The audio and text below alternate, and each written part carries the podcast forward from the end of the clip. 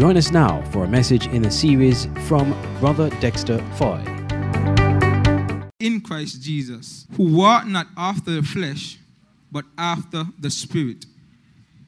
The word condemnation in the Greek, it is katakrima. Katakrima. Turn to your neighbor and say katakrima. and it means penal servitude.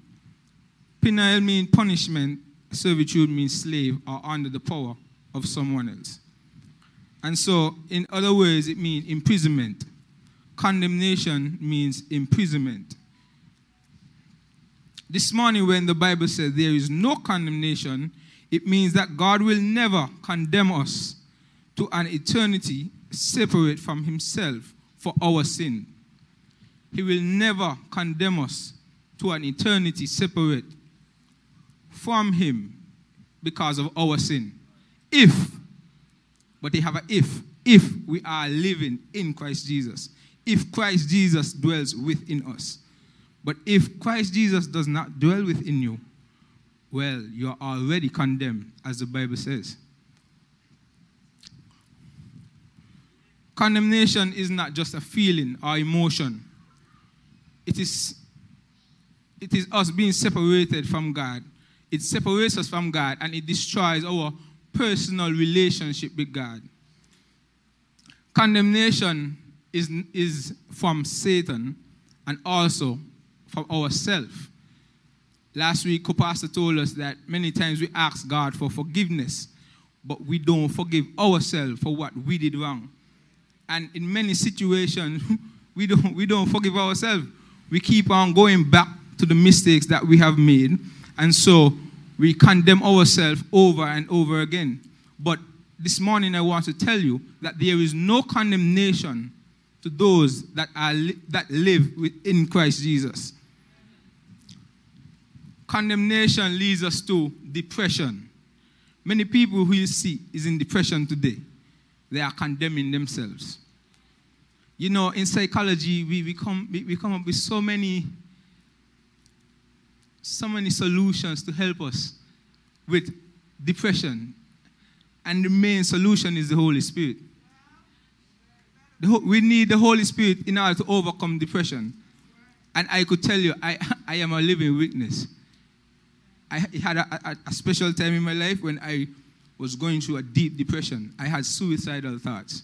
And it's the Holy Spirit that gave me the positive energy and the, the conviction power to come through to, per, to, per, to persevere, to continue with my life and being this positive person that I am today. It is by the Holy Spirit. Condemnation brings despair. Condemnation brings guilt. Con- as Pastor said, condemnation shows you your sin. It doesn't give you a solution, it just shows you your sin. So as she, as she, she explain the broken record. And this was the motion. Not moving anywhere. This is what condemnation does to us. One sp- going forward, backward, forward, backward. But the Holy Spirit compels us to go forward. It does not compel us to go backward, forward. So if you find yourself in this position, that is not God. Maybe it's, the, maybe it's the accuser, or maybe it is yourself. Some, and many times, we as Christians, we have to die daily. We have to keep on killing our flesh as we remain in condemnation. Condemnation leads us to darkness. Condemnation leads us to rebel against God. Condemnation leads us to rebel against the set man of the house. Condemnation leads us to, to, to rebel against other people of the church, condemnation have a lot of ne- negative effects. And I'm, I'm not going to stand here today and portray myself as someone who is not guilty. I'm not going to portray myself as that because why I could explain all these things to you, I have been to situations where I, where, where I was rebellious and the Holy Spirit convicted me, and that's how I learned from these situations by the Holy Spirit.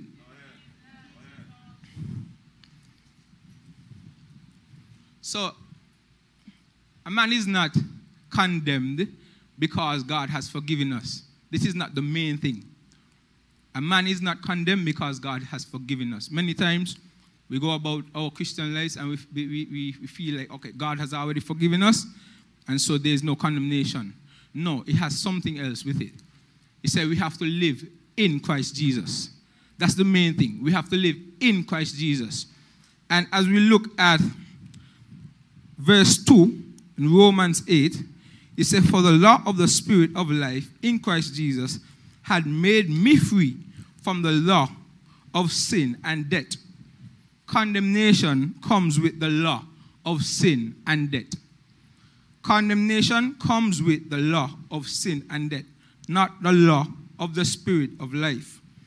Because the law of the Spirit of, of, of life, we obtain this through living to the Holy Spirit, through living in Christ Jesus.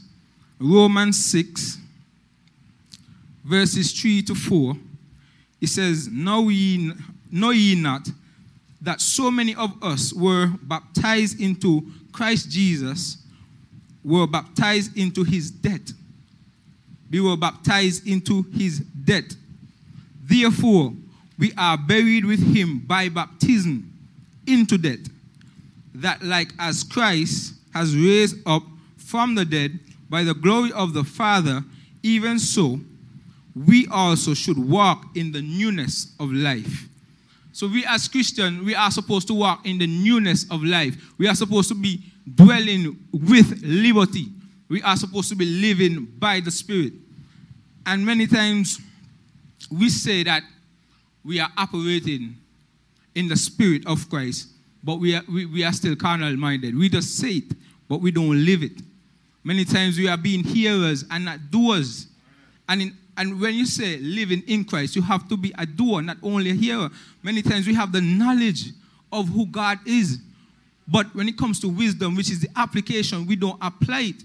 And so when we go on our, many of our workplaces, and so people cannot distinguish the Christians from the sinners. And this is why we have to be so careful. We have to live in Christ and not live in ourselves.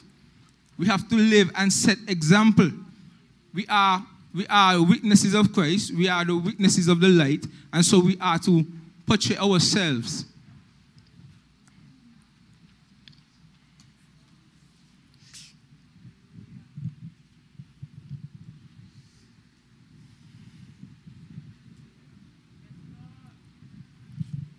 Why do we con- condemn ourselves as Christians? As we, we went over before, we have to forgive ourselves, our past sins and past scars, things that we have done in the past. See, many of us, we went through the process of physical baptism.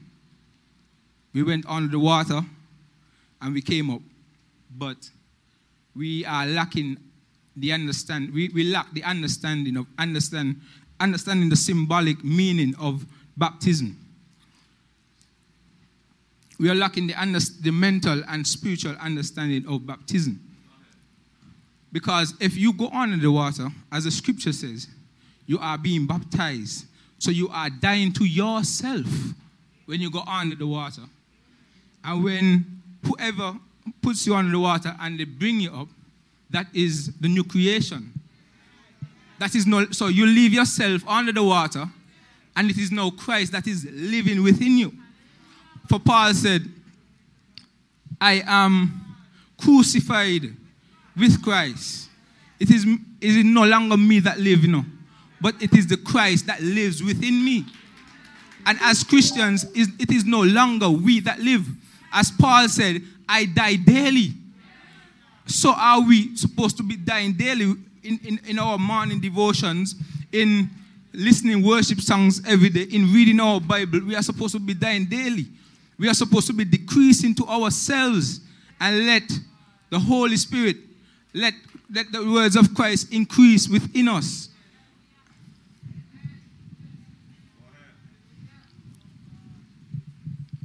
See, it is very easy to carry the name Christians. But I must say, and I'm, be, I'm being honest, many Christians are still walking by the flesh. They are abiding in the flesh and they are carnally minded. How you could tell this many times based on their conversations. Psalms 1 said, Blessed is the man that walketh not in the counsel of the ungodly, nor standeth in the way of sinners, nor sitteth in the seat of the scornful. Can I tell you something? Many people that carry the name Christian are scornful.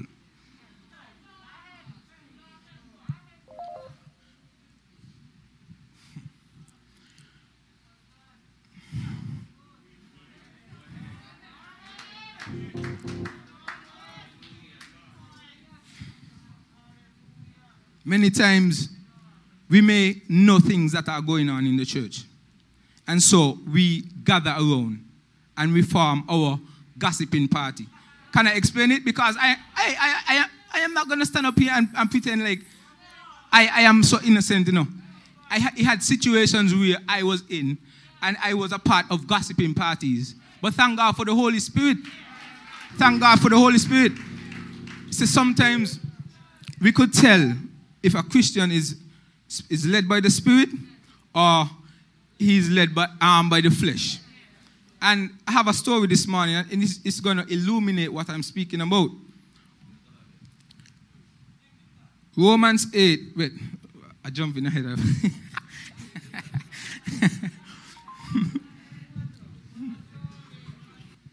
now, many of us can be self righteous at times. This is where we walk in our own righteousness. Perfect example in the Bible the Pharisees and the Sadducees. Because they, they uphold the law and they had the knowledge of the law. They felt that they knew that they, they have more knowledge than even Christ. And so, when Christ was portraying humility, they were portraying arrogance. When Christ was humble, they were condemning people they were saying all kind of things and ridiculing people because, you know, they are not up to our standards. And so, we as Christians, we have to be careful of self-righteousness. It's either we are walking in our own self-righteousness, I mean our own righteousness, or we are walking in the righteousness of God. But the difference is the righteousness of God is a gift. Nothing that we have done to deserve it. We, we, we did nothing to deserve this righteousness. It was by Christ dying on the cross so that we could the, the righteousness of God could be f- fulfilled in us. If we look at Romans 3 2, 2 5, it says, For what the law could not do, in that it was weak through the flesh, God sending his own Son in the likeness of sinful flesh, and for sin, condemned sin in the flesh. He condemned sin, the only man that lived that condemned sin, that, that had no sin, was Jesus Christ. He said that the righteousness of the law might be fulfilled in us. It is not by ourselves, it is through Christ Jesus, who walk not after the flesh, but after the Spirit. This is why we need the Spirit. As Christians, we need the Spirit. Too much time we go about with our ideologies and our own philosophies and we feel like everyone's supposed to align to these things.